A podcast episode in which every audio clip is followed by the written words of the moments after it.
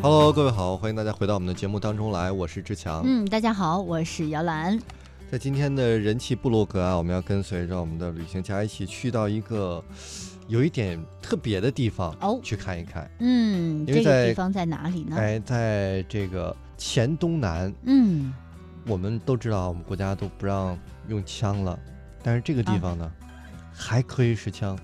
嗯，它是一个叫做世界上最后一个枪手部落。哦哦哦，我们来走进这个地方看一看哈。嗯俗话说是这样的：侗家住水边，苗家住山尖儿。对，这是因为呢族群迁徙的一个历史原因了。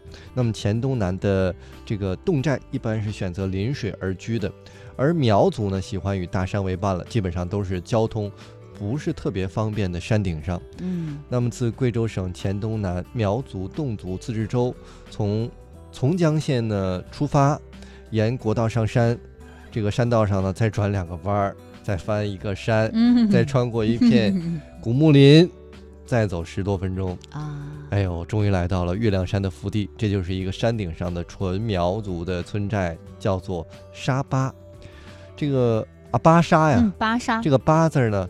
一般输入的时候是，就像我们读的是“巴”，嗯，而在当地的这个方言当中呢，念“吧”啊，我不知道吧这个准不准确，对，可能有点这个苗族这其实有点个苗音，口语，口语，比如说我们劈，我们谁劈呀摔了一跤，哔呀吧唧一下，有点方言特色哈嗯，所以呢，这个寨子我们刚才看走了那个路线就知道，应该很少有人去室外，就是与世隔绝，嗯，所以这个寨子也是建在非常陡峭的山坡上，是的，呃，村前寨后啊都是密林环绕，大片的吊脚楼顺着山势一路向下，高低错落，屋顶呢也都是这种青瓦或者是树皮来盖成的。哎，这个巴沙的出名啊，很大程度就是在于它满足了人们所猎奇的一个想象。嗯当然，官方也在助推这种形象了。从江县城立着一块很巨大的广告牌，上面是几个扛枪的巴沙男子的形象，上面就写着“神秘巴沙，世界上最后一个枪手部落”。据说你要是翻开这个旅游手册，它会写着在巴沙呀，独特的火药枪、古树和发髻是这里的三大宝。人及树野，生命长青。这是在巴沙的游客广场呢，啊、中间有一块石头刻着余秋雨的一个题字，而旁边的长廊下呢，站着几名巴沙男子，他们腰间别着砍刀，肩上扛着火药枪，看起来真的是威风凛凛呐、这个真的不知道这个村子是什么样子，如果误入，可能还会真吓一跳。是啊，呃，这个巴沙男子啊，他们一身古代部落武士的装扮当中呢，其实最吸睛的就是他们的发型。嗯，这个发型是四周的头发呀全都剃光了，嗯，就留下脑脑瓜顶上，那一撮那一撮哎嗯。然后呢把它挽成发发髻。嗯，可能现在流行是不是叫丸子头啊？是吧？女生是不是这种叫这丸子头旁边也有头发，好吧，不会剃新式。丸子头？然后这种发型呢，他们称之为护棍啊。嗯这个当地人非常重视自己的发髻，这是他嗯们与其他支系，呃区别的一个非常非常重要的标志，一定要终身就保持这个发型了。啊，他们的身上呢还有一种蓝紫色泛着光的这种布衣哈，嗯下面呢会穿是直筒的大筒裤，嗯宽大的裤腿啊，走起来是随风舞动。这种布料呢是一种叫蓝靛的植物，在自己的织这个织的土布上染成的，经过反复的捶打晾晒，因此呈现了一种特别的质感。嗯，是。据说啊，这种很独特的发饰和装束呢，是从这个蚩尤老祖时代所传下来的。巴沙人认定自己是最为正宗的嫡传的苗裔嘛，按照他们的说法，他们作为蚩尤第三个儿子的后裔。远古的时代，这个蚩尤和皇帝交战的时候呢，巴沙祖先是作为当时的先头作战部队的。后来呢，蚩尤被皇帝打败了，他们又作为开路军，率领部落开始向西南的大迁徙，一路是开山劈路来此定居，因而呢就继承了祖先们的英勇和彪悍。那巴沙男人至今就是以尚武为荣的，他们特别重视身体的强壮和敏捷啊，还有就是。这个狩猎的能力啊，特别的高超。呃，传闻中呢，他们个个是枪法如神，爬山上树如履平地，迄今为止呢，也是在大山里头延续着古代武士的遗风。所以这里是我国最后一个批准获得，就是你可以啊获得批准个人佩戴枪支的少数民族的部落。巴沙人的火枪得到了政府的特许，百分之八十以上的人家是拥有这个持枪证的。哎呦，在这儿呢，几乎家家户户都有枪，这些枪大多是祖传下来的。嗯，那么，巴沙苗寨呢，一共是五百四十多户，两千多人，不算小孩的话，每个男人几乎都有一把枪或者到两把枪。那么整个村子呀，至少有一千多把了哈。嗯，这个这持枪的传统呢，能够保持的如此之久，就表明呢。狩猎在当地的苗族文化当中啊，是占有非常重要的地位的。是的，巴沙周围呢，这个森林密布，鸟兽较多，较过去呢，还有一些盗匪出没。基于生存环境这样的形成呢，加之打猎的需要，就形成了枪不离身、刀不离腰的一个传统。哇，非常的彪悍！哇，真的是哦，确实是这样。哎，那巴沙人的枪呢，是一种射程其实只有二十多米的火药枪，也就是传统的一种。感觉哈，尽管呢，现在山上已经很少有猎物了，但是男人们出门的时候，还是特别喜欢带着枪。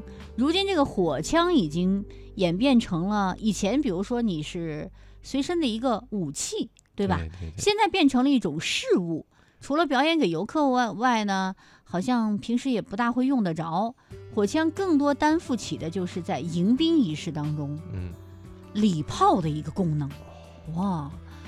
凡是重大的节日庆典，或者是欢迎客人到来呢，巴萨男子都会用它砰砰砰哈，朝天空放枪。哎，我觉得也是蛮过瘾的一件事对啊，很多小男生可能看完之后想要去感受一下了。嗯，好了，我们先来听一首歌曲吧。歌曲过后呢，继续我们来跟大家呢在巴沙好好的走一走。这首歌你不知道的事。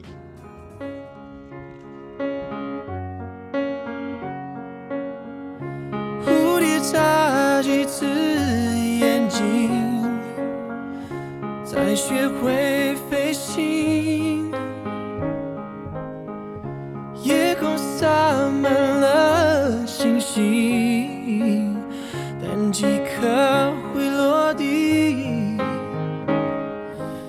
我飞行，但你坠落之际很靠近，还听见呼吸。对不起。我却没做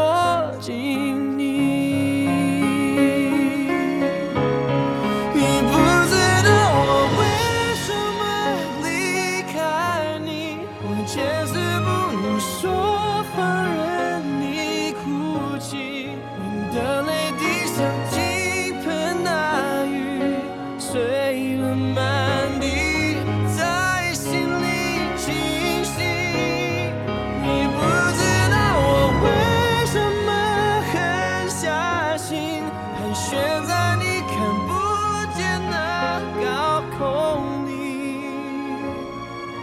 多的是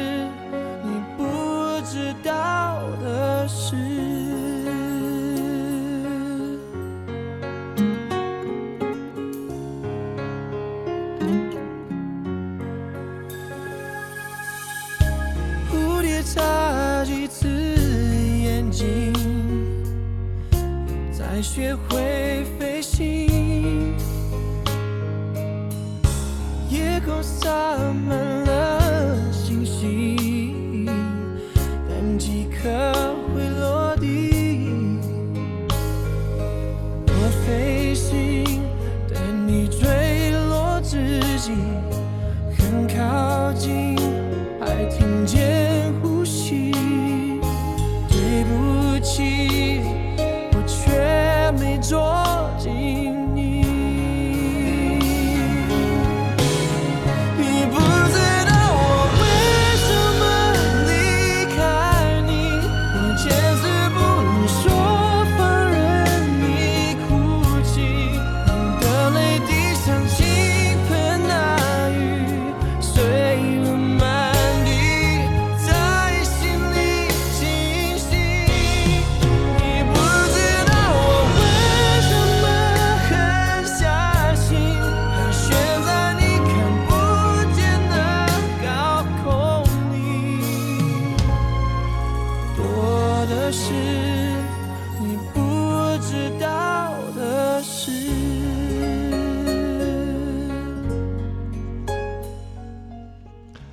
欢迎再次回到我们的节目当中来，我是志强。嗯，大家好，我是姚兰。刚才我们提到了哈，这个枪在当地呢已经成为了一种礼仪的一种功能性的东西了，已经不再狩猎了。是的，所以呢，呃，现在啊，从叫做这个县城呢，已经开发旅游了，当地嗯人、很多人都加入了表演的队伍当中，哦组织了两支表演队。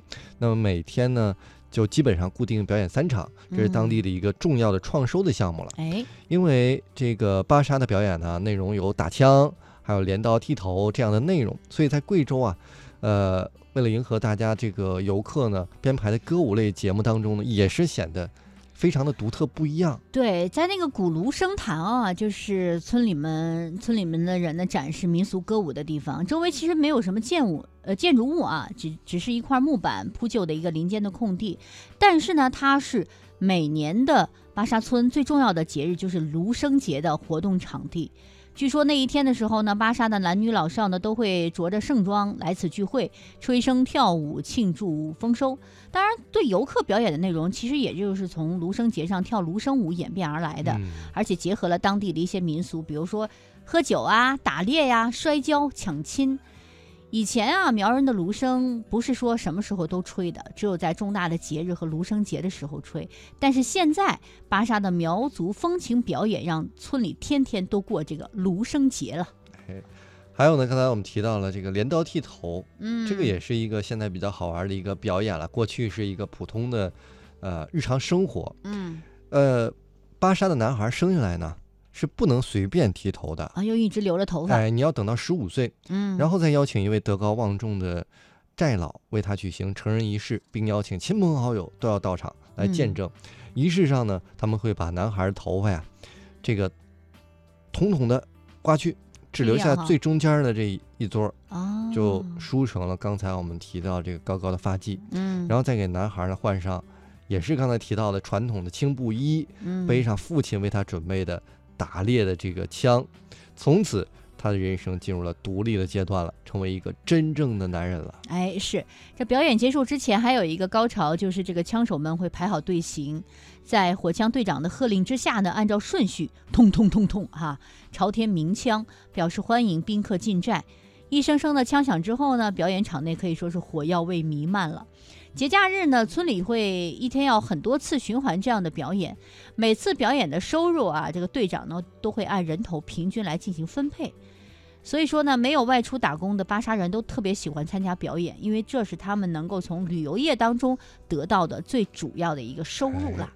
所以随着旅游业的发展，可能也多多少少改变他们的一些生活了。嗯，这其中有他们的生活的习惯，当然也有他们的收入的一些组成部分。对，我觉得这也是一个当下比较好的结合方式吧，哎既保留了传统，又增加了他们的现代元素。是的。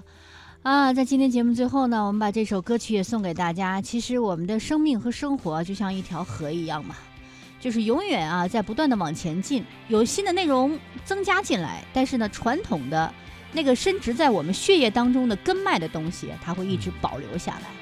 这首歌来自杨坤《不息之河》，在歌声当中，我们也结束今天一个小时的乐游神州的旅程吧，拜拜。拜拜。